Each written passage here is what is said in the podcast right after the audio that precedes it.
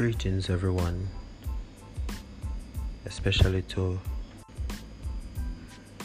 young artists out there.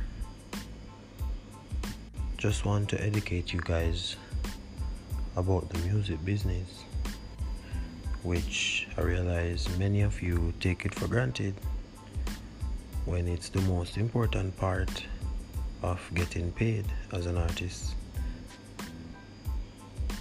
The first thing I want to talk about is music distribution. Music distribution is when an artist releases a song with a distributor into many different stores such as Spotify, Apple Music, Tidal, Napster. You have a lot more. And whenever the artist gets streams, and you know it's every 30 seconds that registers as a stream. So 30 seconds of the song can give the artist fraction of a cent depending on the platform in which the song is being streamed.